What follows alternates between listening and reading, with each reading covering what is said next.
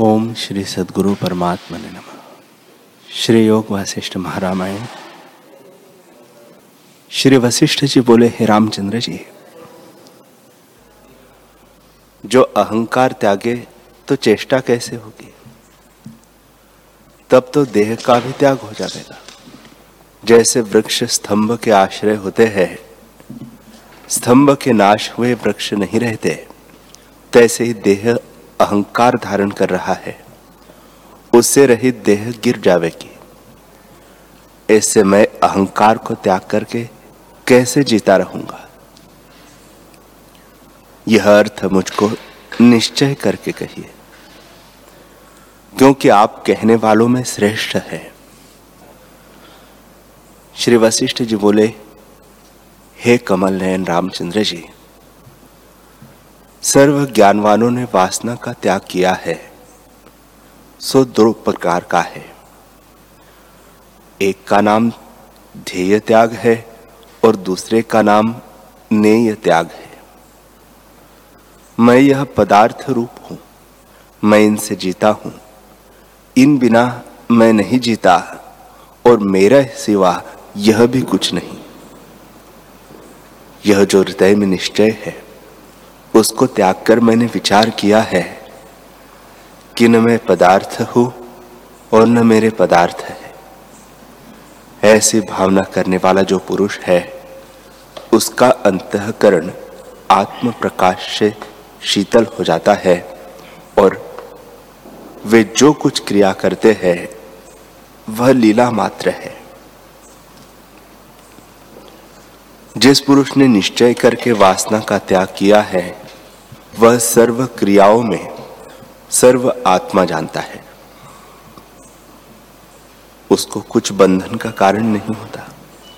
उसके हृदय में सर्व वासना का त्याग है और बाहर इंद्रियों से चेष्टा करता है।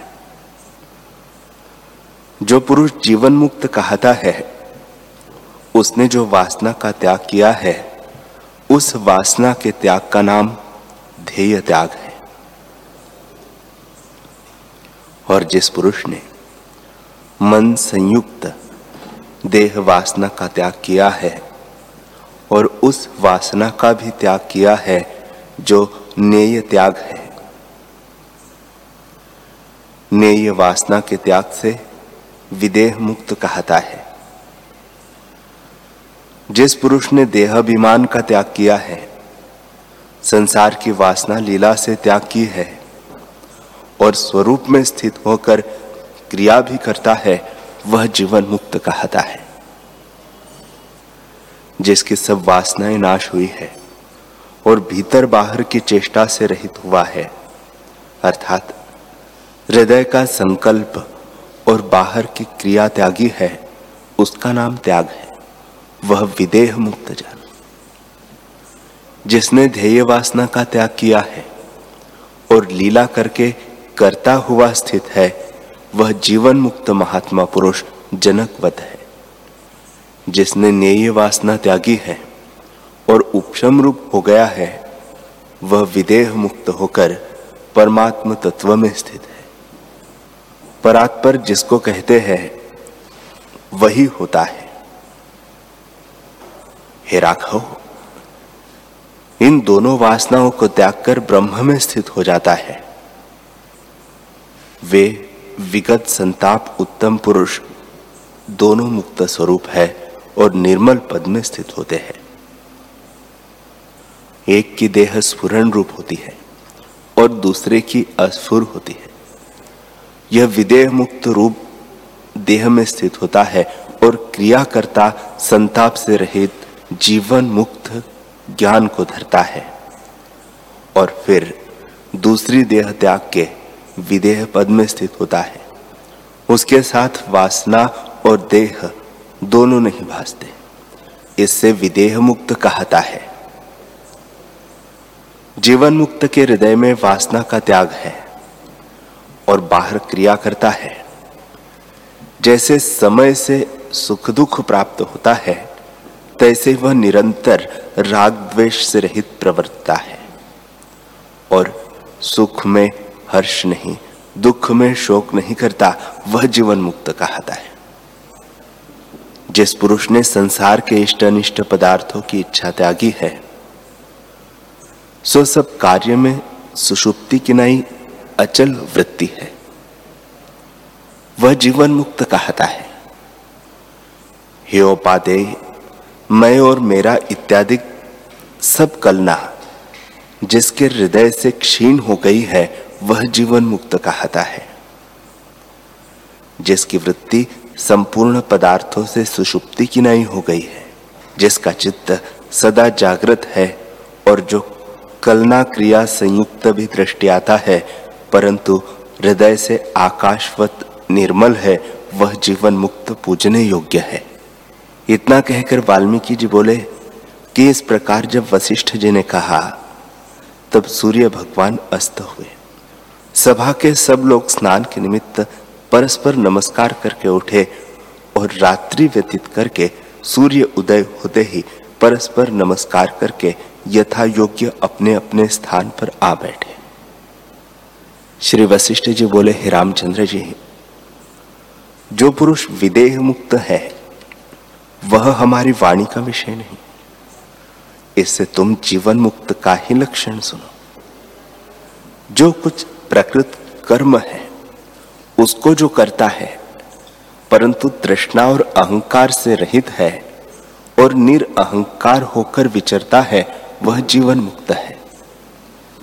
दृश्य पदार्थों में जिसकी दृढ़ वासना है, वह तृष्णा से सदा दुखी रहता है और संसार के दृढ़ बंधन से बंध कहता है और जिसने निश्चय करके हृदय से संकल्प का त्याग किया है और बाहर से सब व्यवहार करता है, वह पुरुष जीवन मुक्त कहता है, जो बाहर जगत में बड़े आरंभ करता है और इच्छा संयुक्त दृष्टि आता है, पर हृदय में सब अर्थों की वासना और तृष्णा से रहित है, वह जीवन मुक्त कहता है।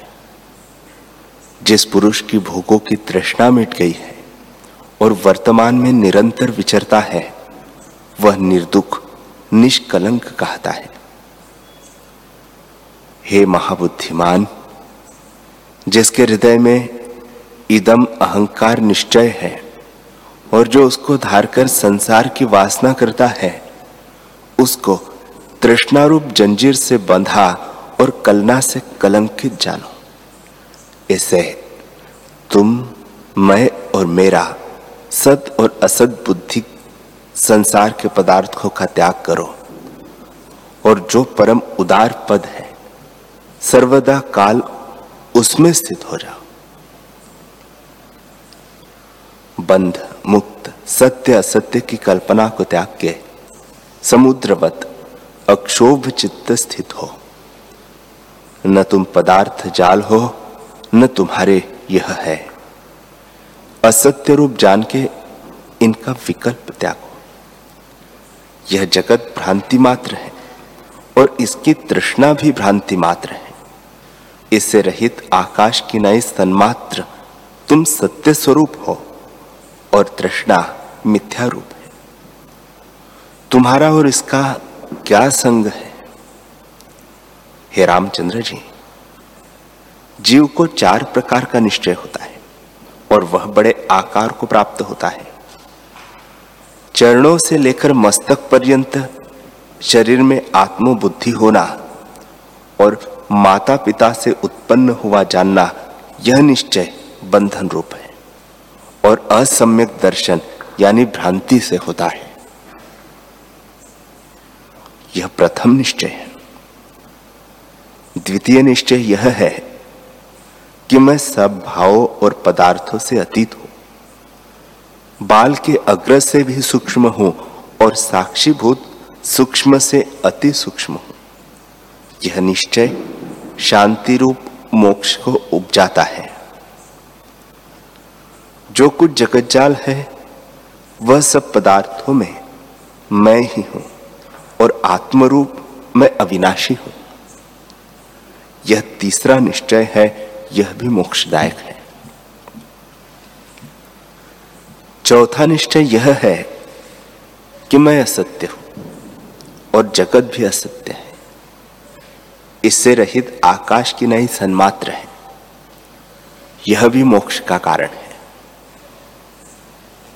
हे रामचंद्र जी, ये चार प्रकार के निश्चय जो मैंने तुमसे कहे हैं, उनमें से प्रथम निश्चय बंधन का कारण है। और बाकी तीनों मोक्ष के कारण है और वे शुद्ध भावना से उपजते हैं। जो प्रथम निश्चयवान है, वह तृष्णा रूप सुगंध से संसार में भ्रमता है और बाकी तीनों भावना शुद्ध जीवन मुक्त विलासी पुरुष की है। जिसको यह निश्चय है कि सर्व जगत में आत्म स्वरूप हूँ उसको तृष्णा और राग द्वेष फिर नहीं दुख देते। अध ऊर्ध्व मध्य में आत्मा ही व्यापा है और सब मैं ही हूँ, मुझसे कुछ भिन्न नहीं। जिसके हृदय में यह निश्चय है, वह संसार के पदार्थों में बंधेमान नहीं होता। शून्य प्रकृति, माया, ब्रह्मा, शिव, पुरुष, ईश्वर, सब जिसके नाम है। वह विज्ञान रूप एक आत्मा है। सदा सर्वदा एक अद्वैत आत्मा मैं हूँ। द्वैत भ्रम चित्त में नहीं है और सदा विद्यमान, सत्ता व्यापक रूप हूँ। ब्रह्मा से आदि तृण पर्यंत जो कुछ जगत जाल है, वह सब परिपूर्ण आत्म तत्व भर रहा है। जैसे समुद्र में तरंग और बुदबुदे सब जल रूप है, तैसे ही सब जगत जाल आत्म रूप ही है। सत्य स्वरूप आत्मा से द्वैत कुछ वस्तु नहीं। जैसे बुदबुदे और तरंग कुछ समुद्र से भिन्न नहीं है और भूषण, स्वर्ग, स्वर्ण से भिन्न नहीं होते, तैसे ही आत्मसत्ता से कोई पदार्थ भिन्न नहीं है। द्वैत और अद्वैत जो जगत रचना में भेद है वह परमात्म पुरुष की स्फुरन शक्ति है और वही द्वैत और अद्वैत होकर भासती है। यह अपना है, वह और का है। यह भेद जो सर्वदा सब में रहता है और पदार्थों के उपजने और मिटने में सुख दुख भासता है उनको मत ग्रहण करो। भाव रूप अद्वैत आत्मसत्ता का आश्रय करो और भ्रम द्वैत को त्याग करके अद्वैत पूर्ण सत्ता हो जाओ। संसार के जो कुछ भेद भासते हैं, उनको मत ग्रहण करो। इस भूमिका की भावना जो भेदरूप है, वह दुखदाई जानो। जैसे अंध हस्ती नदी में गिरता है फिर उछलता है, तैसे तुम पदार्थों में मत गिरो।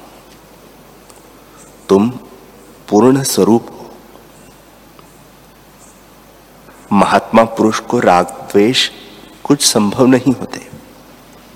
सर्वगत आत्मा एक अद्वैत, निरंतर, उदय रूप और सर्वव्यापक है। एक और द्वैत से रहित भी है। सर्वरूप भी वही है और निष्किंचन रूप भी वही है। न मैं हूँ, न यह जगत है। सब अविद्या रूप है। ऐसे चिंतन करो और सबका त्याग करो।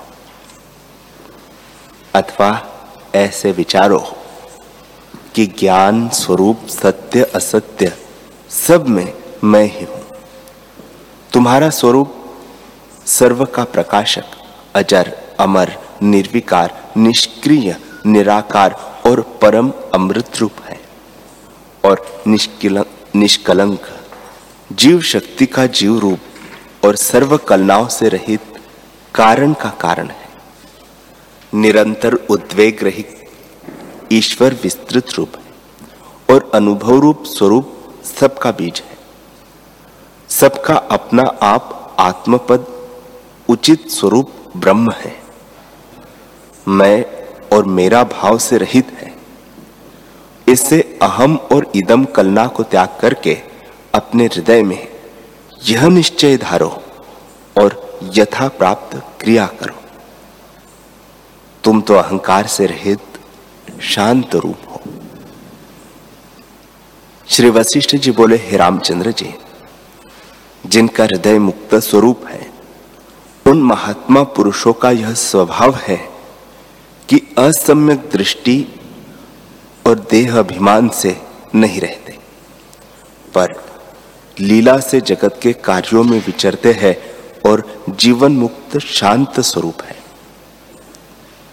जगत की गति आदि आदि अंत मध्य से विरस और नाश रूप है। इससे वे शांत रूप है और सब प्रकार अपना कार्य करते हैं। सब वृत्तियों में स्थित होकर उन्होंने हृदय से ध्येय वासना त्यागी है। निरालंब तत्व का आश्रय लिया है और उसमें उद्वेग से रहित सब अर्थ में संतुष्ट रूप है। विवेक रूपी वन में सदा विचरते हैं। बोध रूपी बगीचे में स्थित है और सबसे अतीत पद का अवलंबन किया है। उनका अंतकरण पूर्णमासिका के चंद्रमावत शीतल भया है।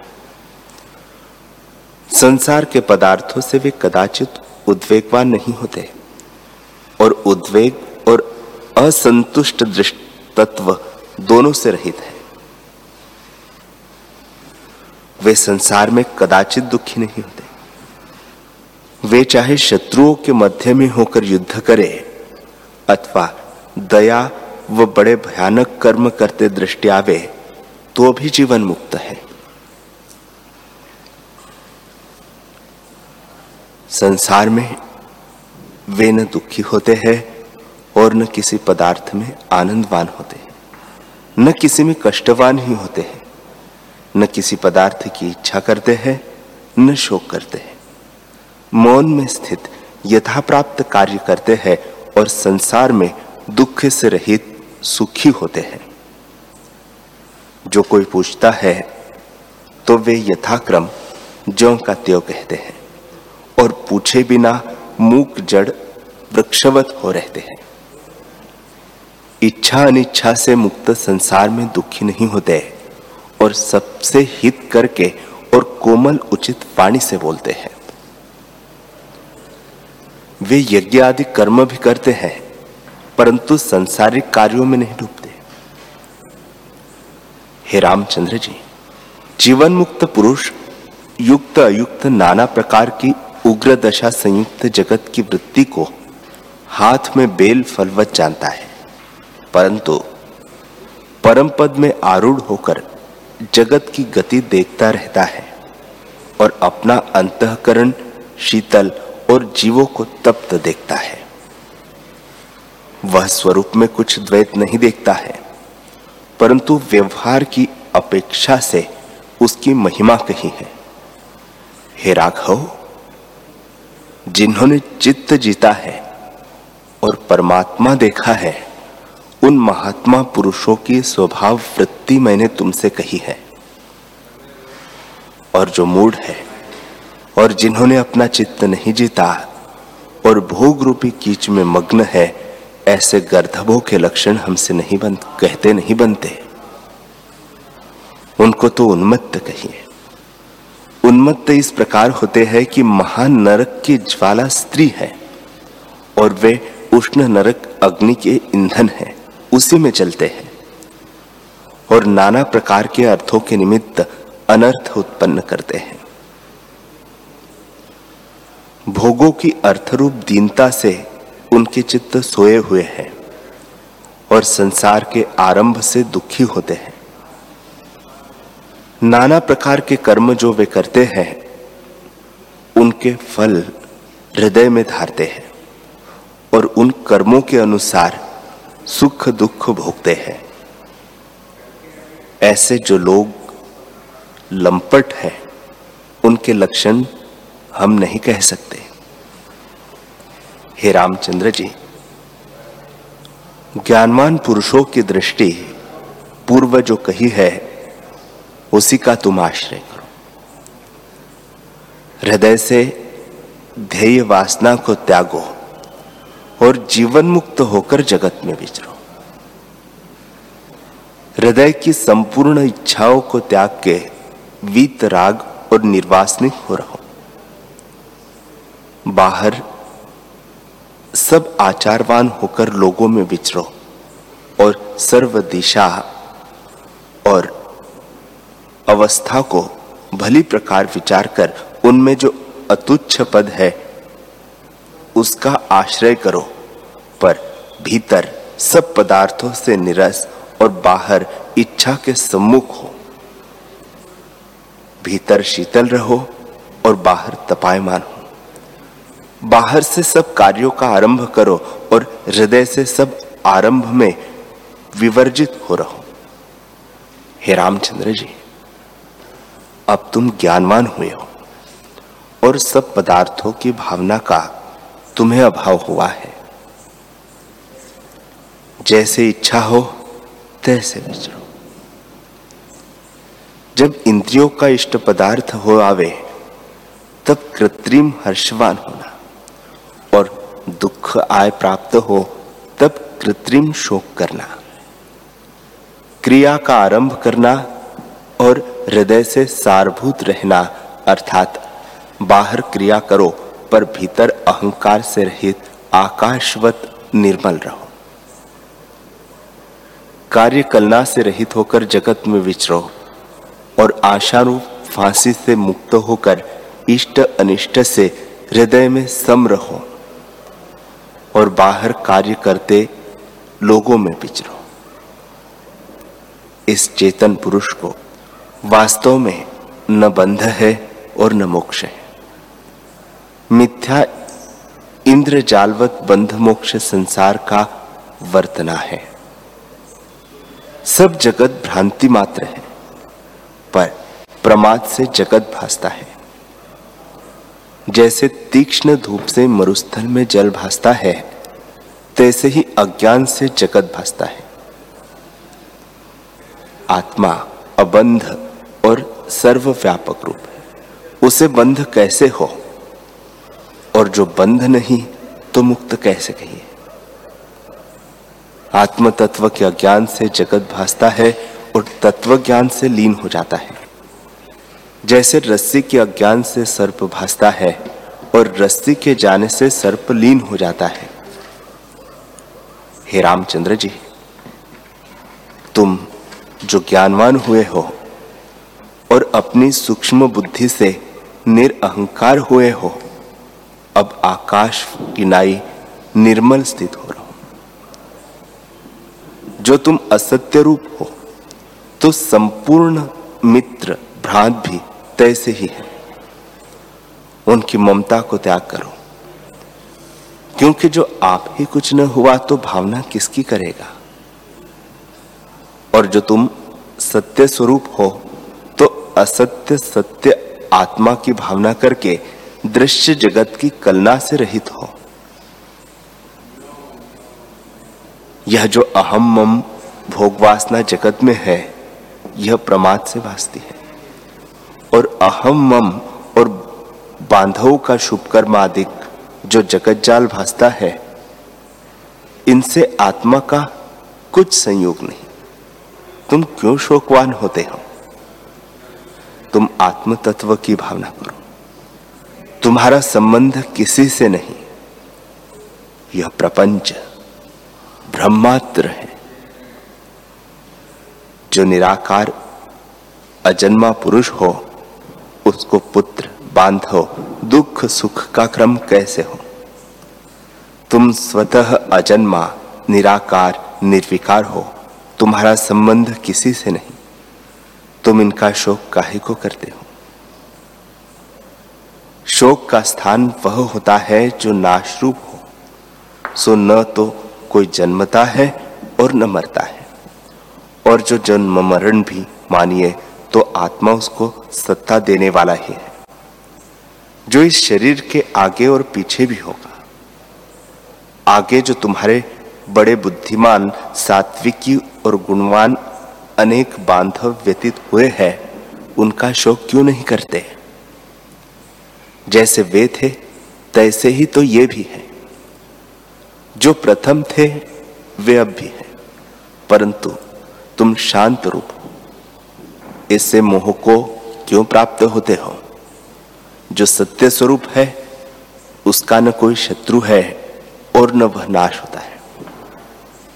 जो तुम ऐसे मानते हो कि मैं अब हूँ आके न होऊँगा तो भी वृथा शोक क्यों करते हो? तुम्हारा संशय तो नष्ट हुआ है। अपनी प्रकृति में हर्ष शोक से रहित होकर विचरो और संसार के सुख दुख में संभाव होकर रहो।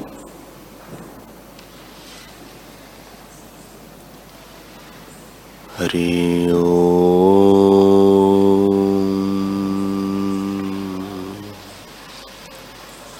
हरि